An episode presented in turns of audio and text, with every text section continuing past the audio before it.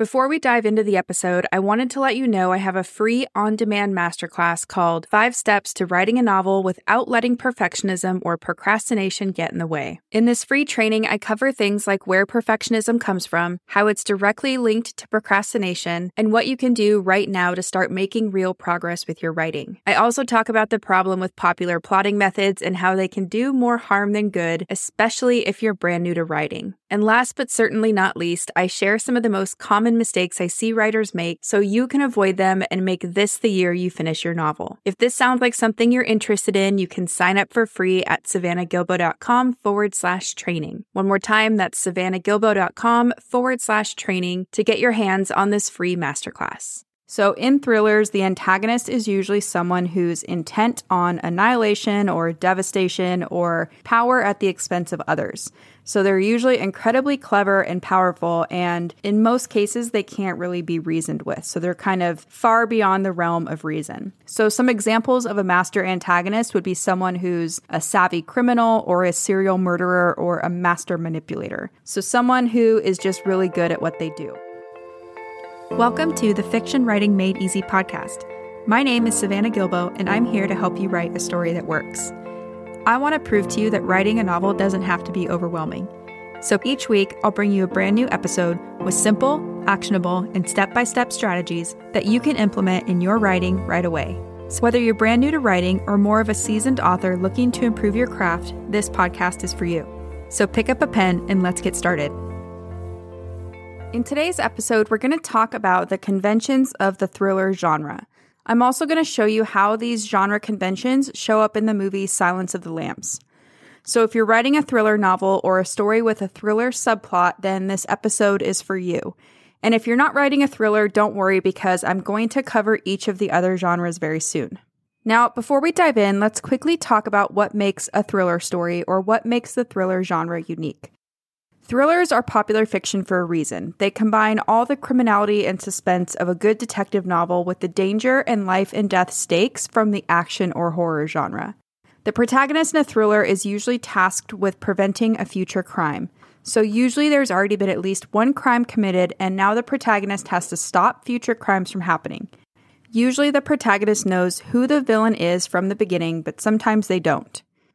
People choose to read thriller novels because they want to experience all the thrills of trying to outsmart and stop the villain before he or she commits any more crimes. They want to see someone who's more or less ordinary go up against a master villain and come out the other side. And they want to do all of this from the comfort of their own couch.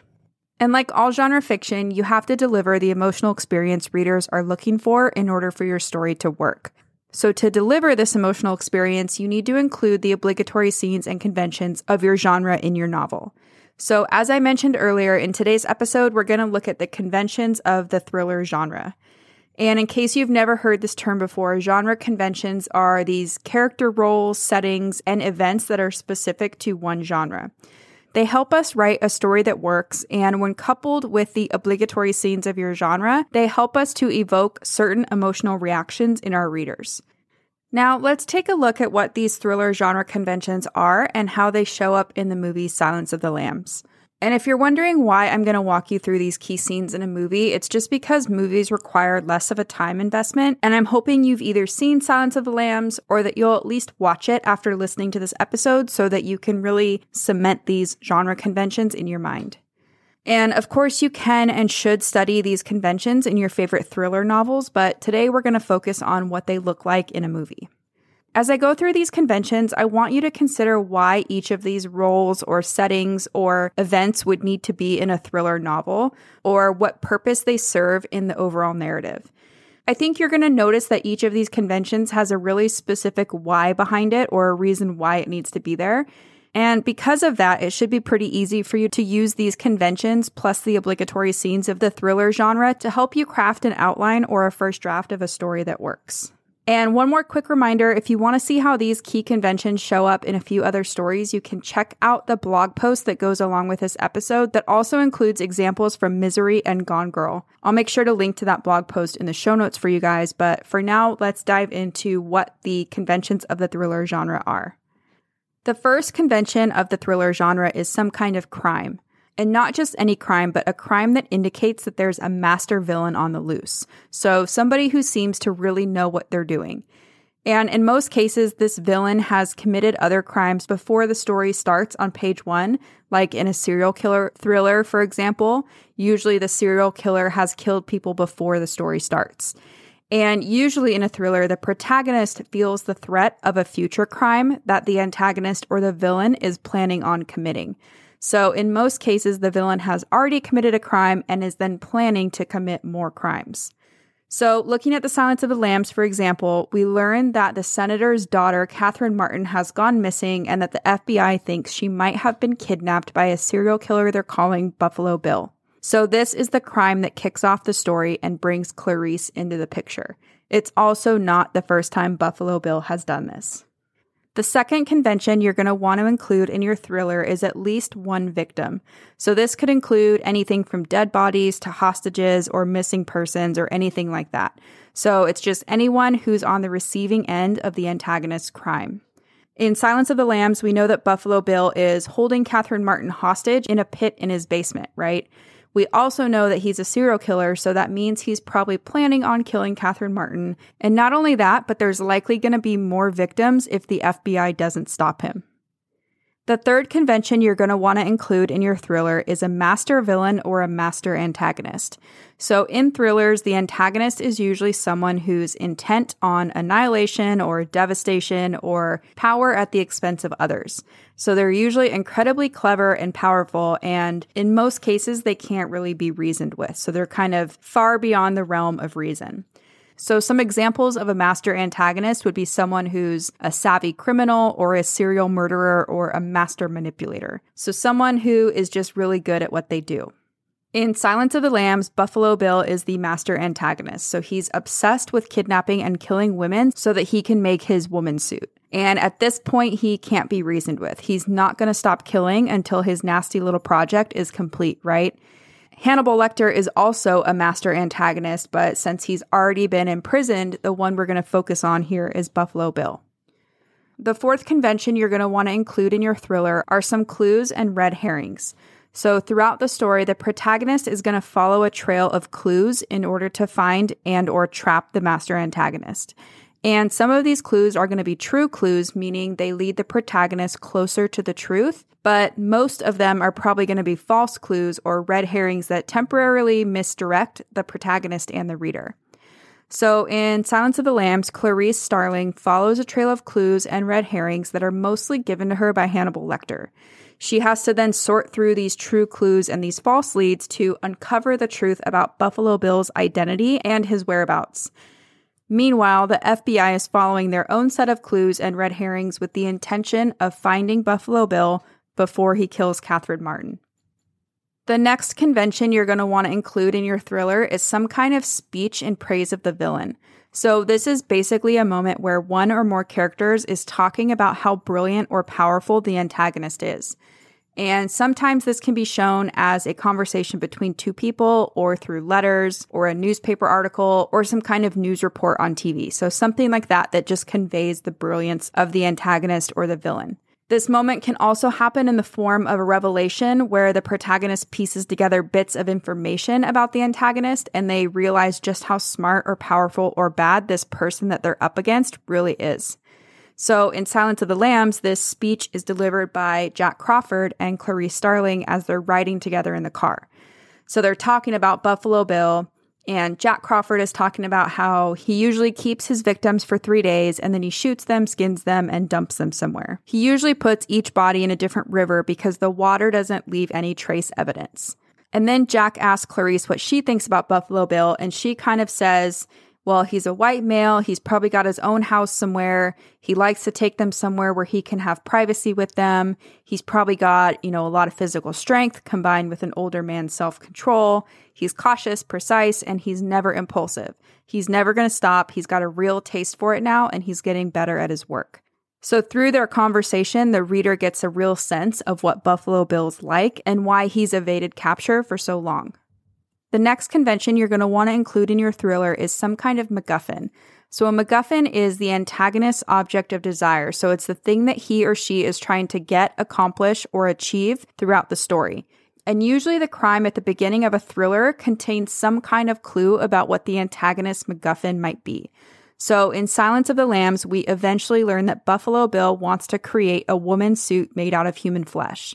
So, that's his MacGuffin or the thing he's pursuing throughout the story. Clarice eventually puts this together when she's in Belvidere, Ohio, visiting his first victim's house and hometown. And once Clarice understands what Buffalo Bill is after, it gives her a whole bunch of new insights into who Buffalo Bill is. The next thing you're going to want to include in your thriller is a character who's a shapeshifter. So, a shapeshifter is someone who says one thing and does another, and usually their behavior directly impacts the protagonist's mission to find and stop the antagonist. So, in Silence of the Lambs, there are a few good shapeshifters. We have Buffalo Bill, who literally wants to change his shape and become a woman. There's also Dr. Chilton, who pretends to be a helper, but really has his own weird agenda. And then, of course, we have Hannibal Lecter, too. So, we have quite a few shapeshifters in that story. The next thing you're going to want to include in your thriller is some kind of ticking clock or deadline by which the protagonist has to figure out who the antagonist is and then stop them from doing more harm or committing more crimes. So, in Silence of the Lambs, Clarice knows that Buffalo Bill typically kills his victims within three days. That means if they don't find Catherine Martin before the three days is up, she's going to die. So that's her deadline to find Buffalo Bill and to stop him from killing Catherine and other victims in the future. The next thing you're going to want to include in your thriller is you're going to want to have multiple lives at stake. So, the thriller genre is all about life and death stakes. Either the protagonist is going to survive or the antagonist is going to survive, but usually not both. So, if you fulfill the victim convention that we talked about earlier, you're going to have at least one life at stake, and then probably your protagonist's life is going to be at stake when he or she confronts the antagonist. So, in almost every thriller, you're going to have at least two lives at stake, sometimes even more. And that's actually one of the biggest differences between thrillers and mysteries because usually in a mystery, the protagonist's life is not at stake as they try to figure out who done it. But in a thriller, the protagonist's life is at stake as they try to figure out who's behind these crimes and or how to stop this person who's behind the crimes. So just something to note there. In Silence of the Lambs, Catherine Martin's life is at stake, so we know she's going to die within three days if Clarice and the FBI don't find Buffalo Bill. Near the end of the story, when Clarice confronts Buffalo Bill, her life is at stake too.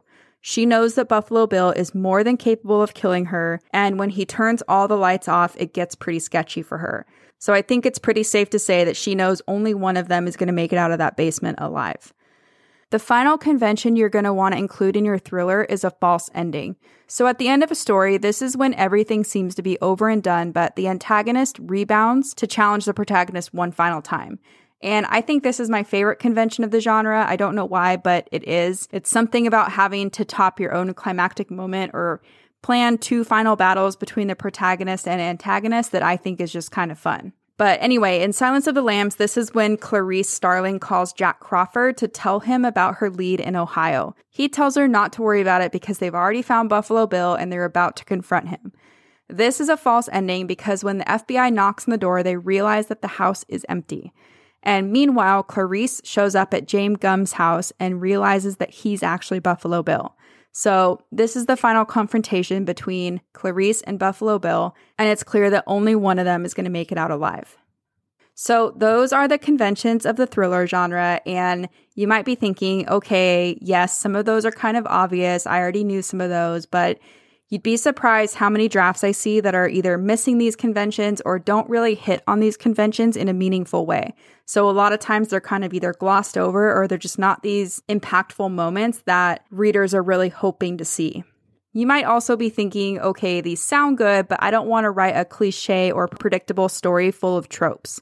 And if you're feeling that way, I'd encourage you to go back and listen to episode number 16 that's all about the differences between genre conventions and tropes. That episode talks about how including these genre conventions in your story is not what's going to make your story cliche or predictable. They're just really going to help you write a piece of genre fiction that works and delivers on what readers are expecting.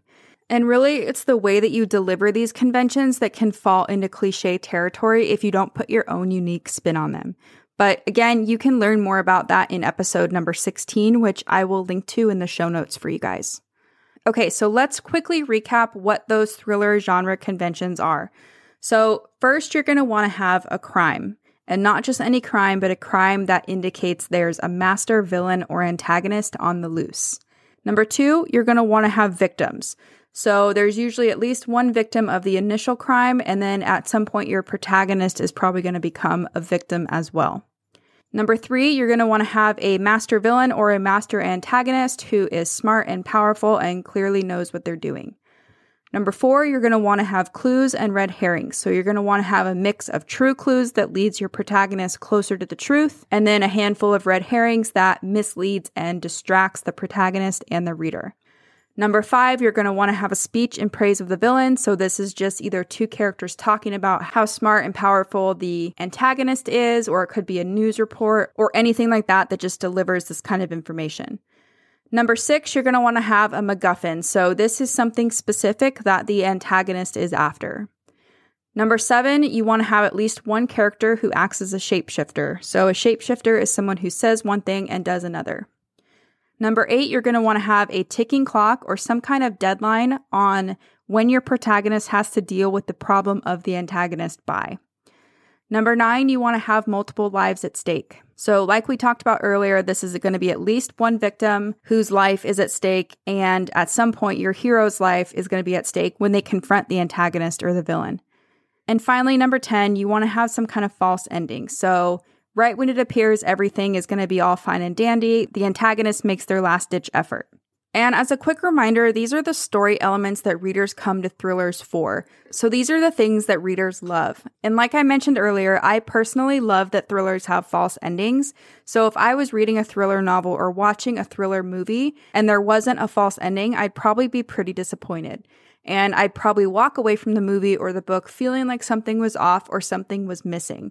So, long story short, just try not to do that to your readers. Don't skip over these conventions or leave them out of your story. Instead, use them to help you flesh out and construct your story, and then figure out a way to deliver these conventions in new and unexpected ways. And if you do that, you're not only going to write a story that works, but you're probably going to gain fans for life too. And that's the dream, right? So that's it for today's show. As always, I want to thank you so much for tuning in and showing your support. If you want to check out any of the links I mentioned in this episode, you can find them over at savannahgilbo.com forward slash podcast. And if you haven't done so already, make sure you subscribe to the show because there's going to be another brand new episode coming out next week. If you're an Apple user, I'd really appreciate it if you took a few seconds to leave a quick rating and review. Your ratings and reviews tell iTunes that this is a podcast that's worth listening to. And in turn, that helps this show get in front of more fiction writers just like you. So that's it for today's show. I'll be back next week with a brand new episode. Until then, happy writing.